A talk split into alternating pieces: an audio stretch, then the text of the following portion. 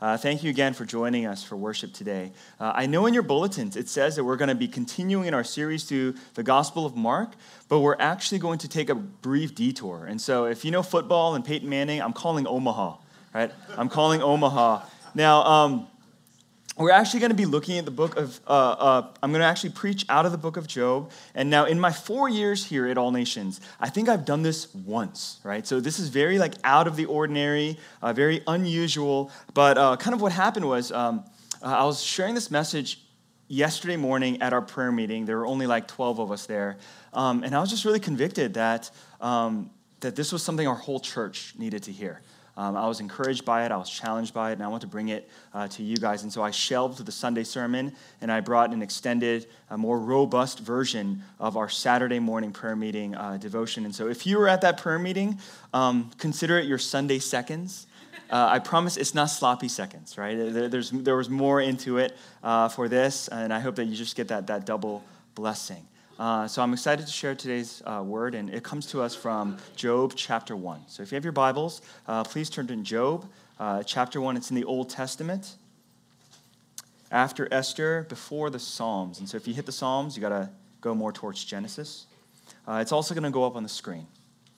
May God bless the reading of his holy word. There was a man in the land of Uz whose name was Job, and that man was blameless and upright one who feared God and turned away from evil. There were born to him seven sons and three daughters. He possessed 7,000 sheep, 3,000 camels, 500 yoke of oxen, and 500 female donkeys, and very many servants, so that this man was the greatest of all the people of the East. His sons used to go and hold a feast in the house of each one on his day, and they would send and invite their three sisters to eat and drink with them. And when the days of the feast had run their course, Job would send and consecrate them. And he would rise early in the morning and offer burnt offerings according to the number of them all. For Job said, It may be that my children have sinned and cursed God in their hearts. Thus Job did continually. Amen. Amen. We'll finish the rest of the passage uh, as the sermon develops, but we want to pause there. The title of today's message is Faithfulness Through Suffering. Now, if you've read through the book of Job, or if you've just heard about him, Job as a character in the Bible, you know that his name is synonymous with suffering, right? If you think of Job, you think of suffering.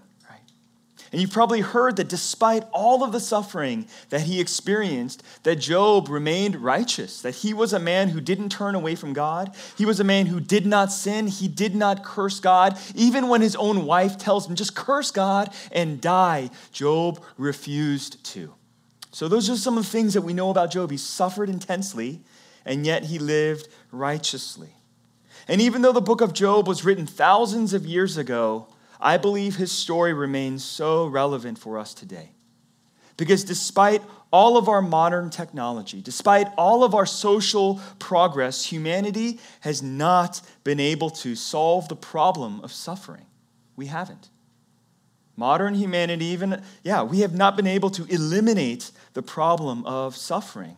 We can medicate our suffering. We can try to dismiss it. We can distract ourselves from suffering with Netflix and DramaFever and movies and shopping and golf and more golf and, and things like we, we can distract ourselves from suffering, but we can't eliminate the problem. We can try to dismiss it. We can try to just grind through and push past it with determination and grit, but we can't solve that problem. And so all of these secular, all of these earthly, all of these temporary solutions, we've tried them, have we not? And they leave us hollow and they leave us unsatisfied.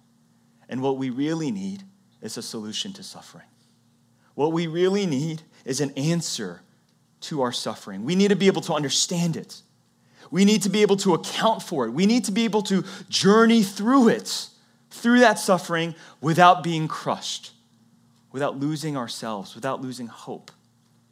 And I believe that we can learn that today from the story of Job. And so, as we work our way through the text, we're going to look at three things. First, we're going to see the character of Job. Second, we're going to see the contest for Job. And contest, I mean the struggle, the challenge, the test for Job, not like the game show, okay? So there's a contest for Job. And then lastly, we're going to look at Job's response to suffering, okay? So the character of Job, the contest for Job, and Job's response to suffering. Let's begin with our first point. In our first verses, we're introduced to the character of Job. And off the bat, as you're reading these verses, you should note that, that he's a wealthy man, that Job owned thousands of livestock, that he had a multitude of servants, and so donkeys, camel, sheep, oxen, goats, whatever it might be, he had it all. Okay? This was Job. He was the greatest. He was called the greatest of all the people in the East. Job was in that 1%, right? That, that, that our news, social media likes to talk about. Job was in that upper echelon of success and wealth. Job was also blessed with 10 children. 10 children, to support 10 children, you have, to, you have to have means, right? He was blessed with 10 children, seven sons, and three daughters. But in this introduction, more than his wealth, as we're reading these verses, we should note his character. And Job is described as a man who was blameless and upright. He's described as a man who feared God and he turned away from evil. And so, before suffering and affliction came into Job's life, Job was known as a faithful man. He was known as a righteous man who feared God.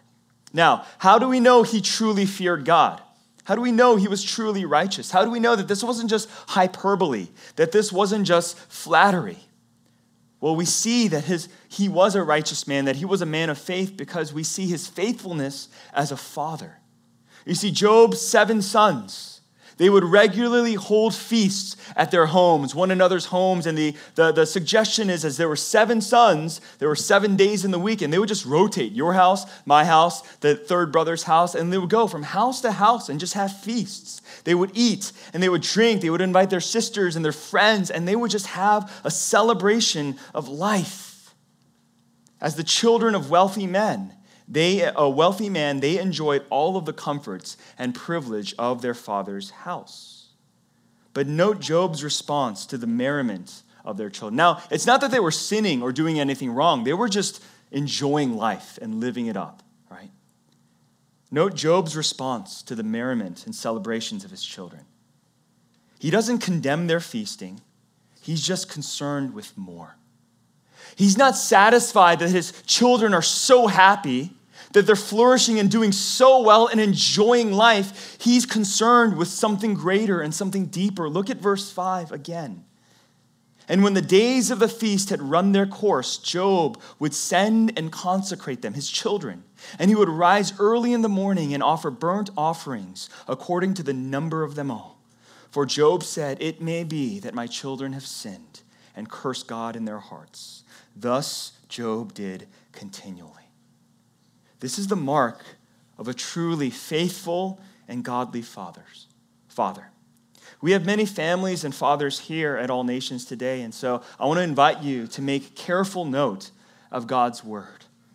You see, if you ask most parents what they want for their children, especially when they're young, when they're toddlers, infants, and babies. If you ask, What do you want for your child? What are your hopes? What are your aspirations for your child? Most of them will simply say, I just want them to be healthy.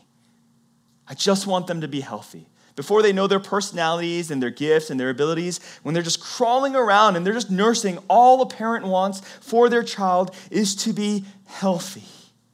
My parents were no different. When I was two years old, uh, I almost died of pneumonia in Korea. I almost died of pneumonia in Korea. I still have the scars along the side of my ribs from where they drained my lungs, uh, from the flu- uh, drained the fluid from my lungs.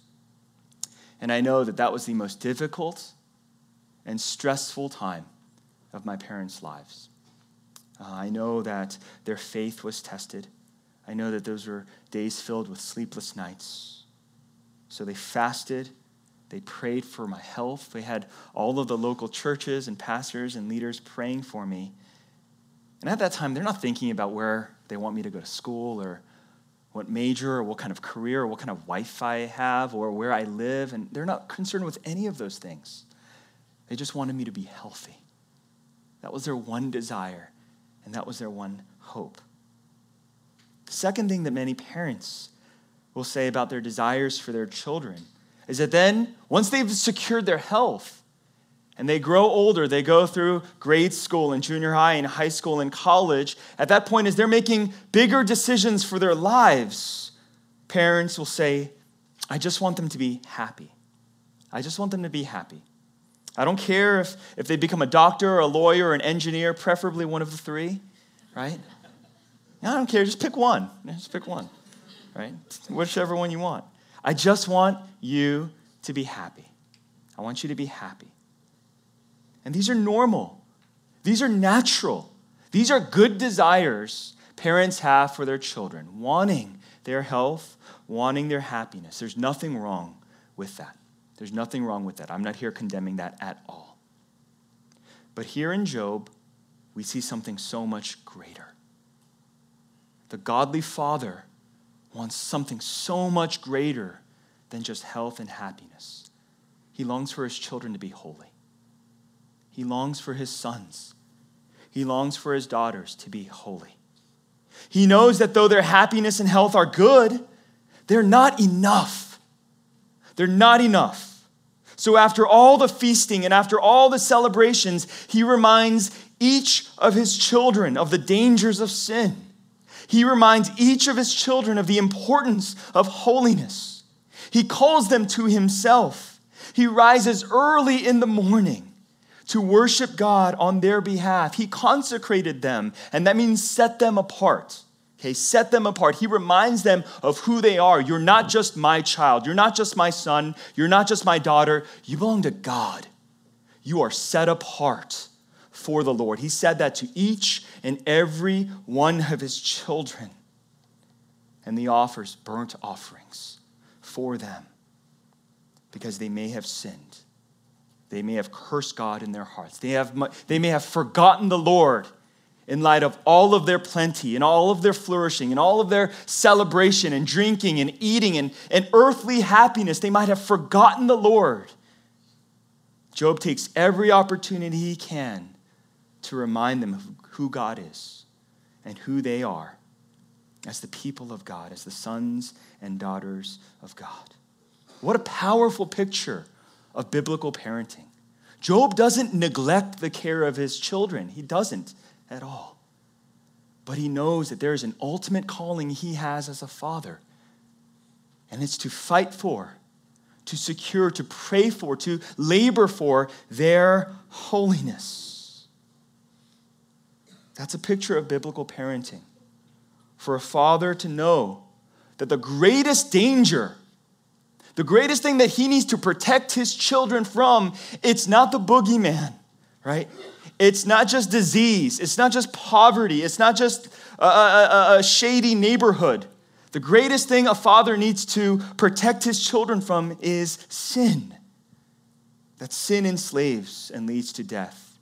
That sin will blind your children from the beauty of God. That sin will deceive your children into believing that as long as they are happy, and healthy and popular and succeeding and doing well in this world, that they are okay, that that's good enough. The godly father knows that those things are not good enough. Parents, do you believe? Do you believe that what your children need most is holiness in Christ? Ask that. I know, like that 10 school in that perfect area, that, that's important. You know, you want them to eat well, so you start shopping at Whole Foods. Where you're like, well, I never shopped at Whole Foods until, yeah, you have kids and you're suddenly like organic, the best. You secure all of these things. I know you love your children so much, but the question today is do you believe that the most important thing that they could have in their lives is holiness in Christ? That's the question today. Do you believe that there's no greater treasure for them to have is a relationship with God. Your children need to hear that truth. Your children need to hear you say that to them.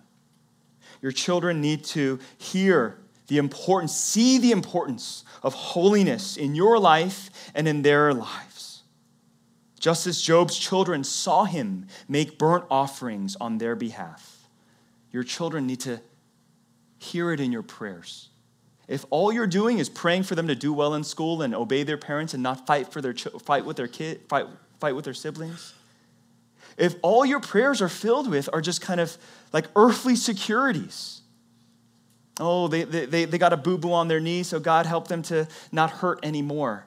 There's nothing wrong with praying that, but if they never hear holiness, if they never hear of the dangers of sin in your words and in your prayers, how will they know that God is the greatest treasure in their lives? They need to hear it, they need to see it. They need to see it in your discipline. They need to see it in your affirmations. That's what Job modeled for his children. And I believe God wants us to model that to our children as well. That's the character of Job. And we see this man who is filled with so much faith in God, so much love for his children. He's about to be afflicted, afflicted by Satan. There's a contest, there's a challenge, there's a test for the faithfulness of Job. Let's pick up, go back to the text and pick up at verse 6. This is what we read.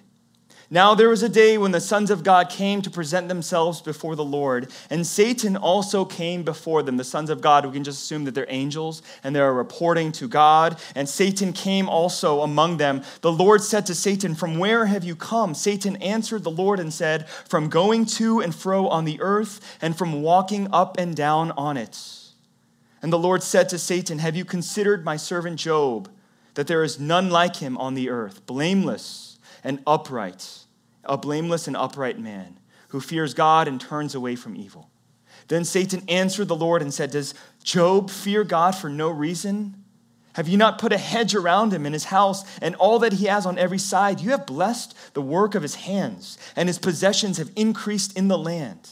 But stretch out your hand and touch all that he has, and he will curse you to your face.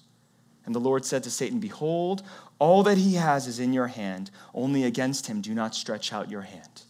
So Satan went out from the presence of the Lord.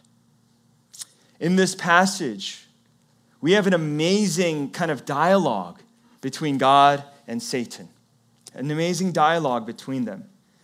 And we hear that Satan has been searching the earth, going to and fro, and Satan has been looking for people to tempt looking for people to deceive, looking for people to ensnare. And God puts forth his servant, Job, as someone to consider. And God repeats the earlier word, just affirming the character of Job as a man who was blameless and upright, as a man who feared God, and a, as a man who turned away from evil.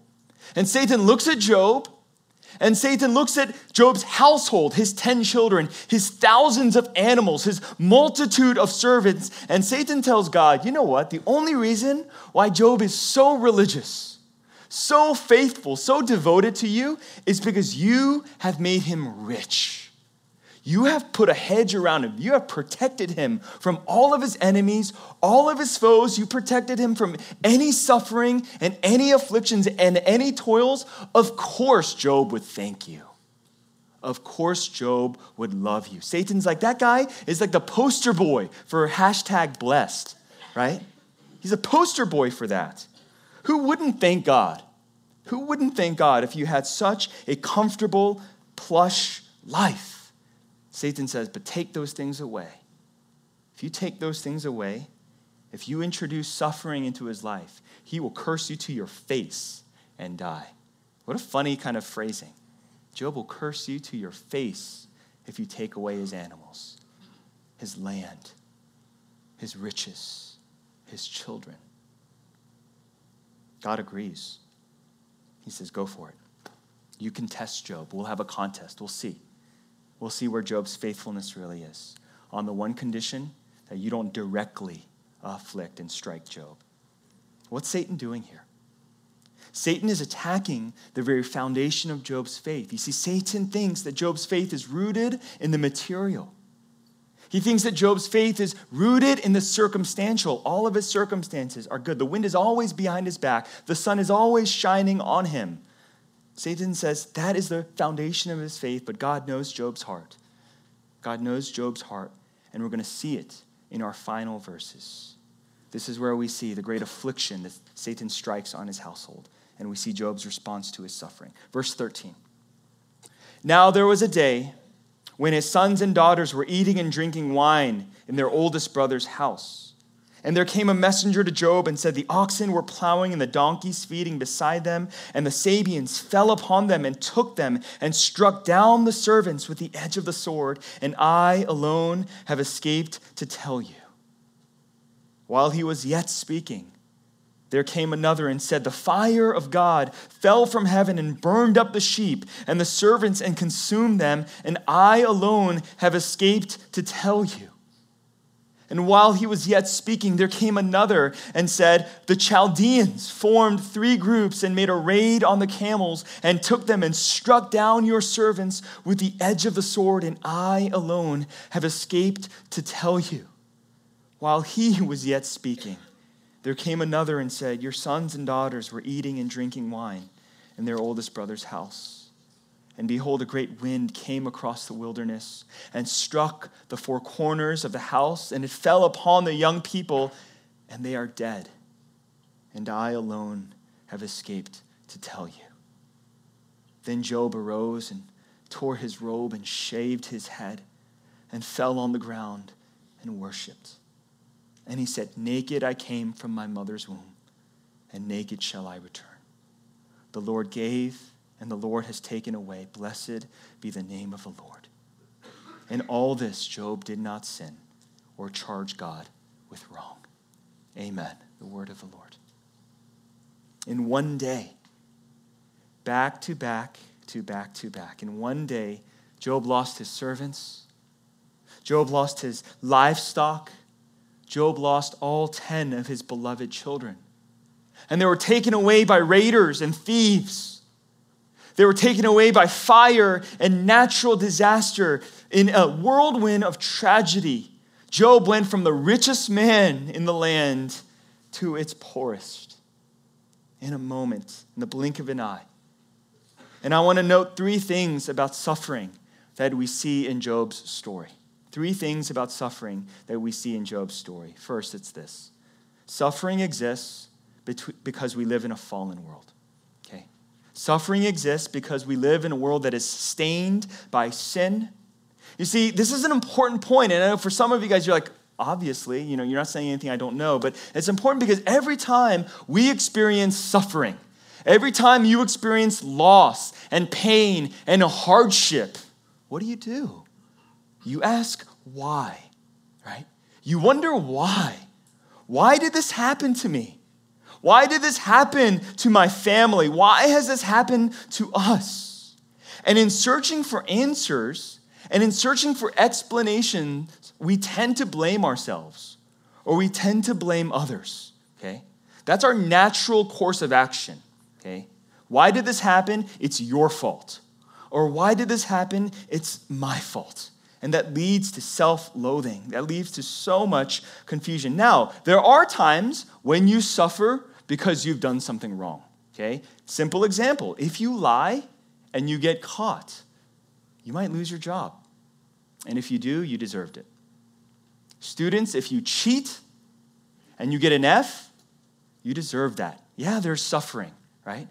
Perhaps you get expelled from school. So much darkness, so much pain. But if you cheated and if you lied and if you stole somebody else's property, whatever it might be, like, you know, you reap what you sow in that sense. So there can be suffering that comes into our lives that is a direct result of our sin and our disobedience.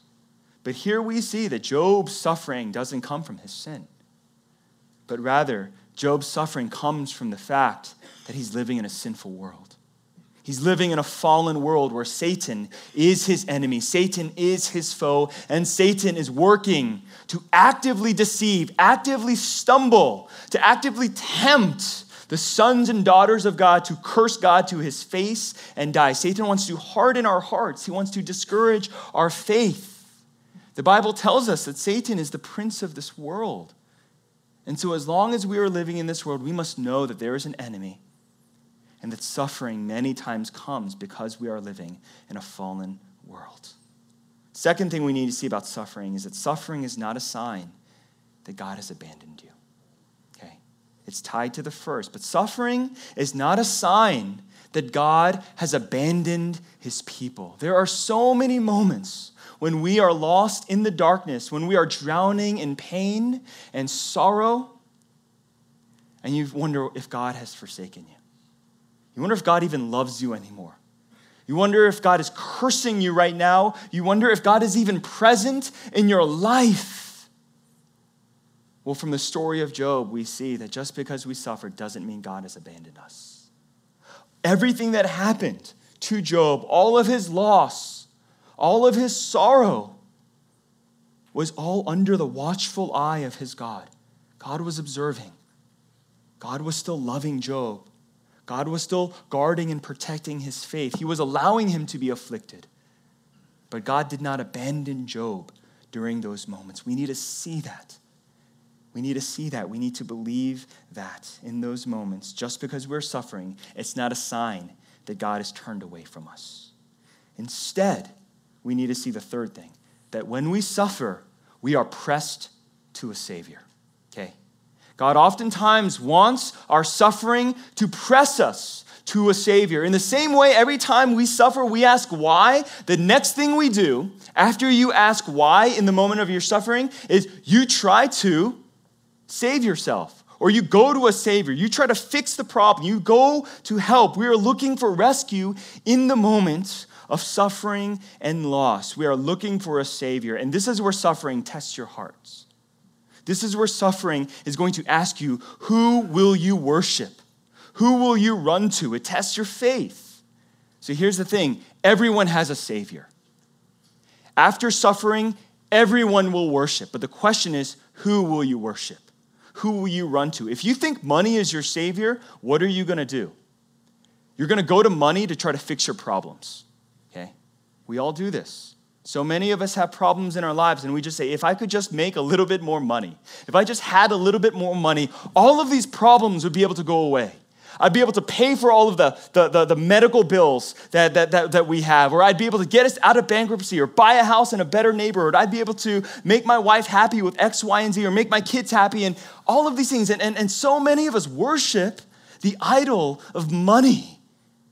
And we think that money will save us that money will save you, that money will rescue you. That's a lie. That's a lie, my friends.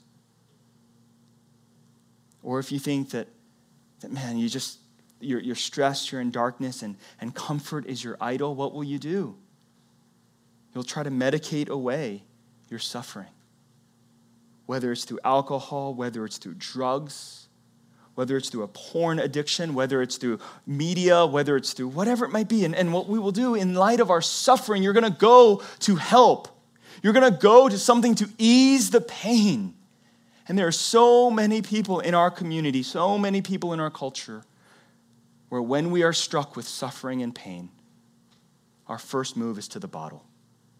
Our first move is to the pills. We go right to the medication to alleviate the pain if you think you will be saved by your relationships, parents will cling hard to their children. Oh, there's pain and, and, and, and, and I don't know what's going to happen, but I'm just going to cling to my children. I'm going to focus on them. I'm going to love them and want to bet my life is ruined, but I'm going to make their lives better. And you think that somehow, by giving your children a better life, you will save yourself, you will redeem your life. That's a lie as well. Your children are not your Savior. Your spouse cannot be your Savior. You can't run to your friends and say, let's just hang out and let's play and let's go on vacation, and then we'll find happiness and wholeness. Relationships cannot save you. You see, God allows us to suffer. He allowed Job to suffer because it led Job, it led Job to worship. What did Job do in verse 20? He arose and he tore his robe and he shaved his head and he fell to the ground. And that shows that he had genuine grief. There was brokenness. He cried out. He was ruined. He fell to the ground, but what did he do? He worshiped. Why? Because he knew that God was all he had, that God was his only hope, God was his portion. And he remembered who the Lord was, and he remembered who he was, and he said, Naked I came from my mother's womb, and naked I shall return. And that's why money can't save me, relationships can't save me, medication can't save me. Because the moment I die and turn to dust, those things are gone and they're no more. What will he do with the eternal soul that he has? Only God will save him. So he says, The Lord gives, the Lord takes away. Blessed be the name of the Lord. That is the response of faith. That is the response of Job. And as I read these words, my prayer was, Lord, let me respond to you in the same heart with the same resolve. May my family cry out to you when, not if, when affliction comes into our lives, into our household. May Job's words be our words. May this kind of faith be our faith. Now, friends, let me give you a reason to trust in God. It's one thing for me to say, just trust in God, just trust in God. But, but for anyone who's, you know, thinking for themselves, they're going to say, why? Just because you said it and you say it kind of with authority and eloquently and with passion, should I just trust God? Let me give you a reason. Because your God knows your suffering. God Himself has suffered loss far beyond what we can understand. God did not spare His only begotten, His only beloved Son. Remember the Father's heart as He looked at His Son, His righteous, His blameless, His perfect Son, crucified to the cross. God knows Job. He's experienced that kind of suffering, even greater. Why should we trust God with our possessions? You know, God has experienced loss as well. If you read the account of Genesis, after each day, and God's created the world, created the universe, He looks upon it and He says, It was good. He delighted in all of creation. He loved creation, and He saw it ruined. He saw His beloved creation ruined by the power of sin as Adam and Eve ate that apple, ate that fruit in the garden, and they disobeyed him, and sin and death entered into the world. God knows what it's like to, to lose the things that you love, lose the things that you delight in. Here's the amazing news suffering is not the end. Suffering is not the end. God is a redeemer. God is a redeemer. And just as he saw the heavens and the earth afflicted, not the heavens, but the earth, afflicted with sin, God said, I will make all things new. I'm going to establish a new heavens and a new earth. I'm going to cure this disease of sin that has been plaguing creation. Just as he saw his beloved son dying on a cross, the Father says, I will not allow my son to see decay. And on three days, I will raise him up. See, the Father has suffered, He knows suffering, and yet our God is a Redeemer. Brothers and sisters, today, would you consider God as a God who knows you, but He's a God who can also save you? He alone is the one who can rescue you from your darkness, from your affliction. Would you go to Him? Would you cry out to Him? Would you place your trust in Him? Let's pray. Heavenly Father, we thank you for your word and your promise to us today that you are a God who knows us, that you are a God who yourself has experienced such deep and profound suffering. And yet you are a God who refuses to abandon us. We thank you for your great love. And I pray, Lord, for any of my brothers and sisters here today who might be suffering in their own ways, struggling with their own doubts, whether it's financial, whether it's with health, whether it's with just emotional, mental, personal struggles that they're experiencing. God, I pray that you would have mercy upon them, that you would show your love and kindness towards them, that in the midst of their darkness, that you would break through with your light. Give them the strength to trust in you. Give them the hope to cling to you. And help them to see, Lord, that you are good and that you are trustworthy. I thank you. In Jesus' name we pray. Amen.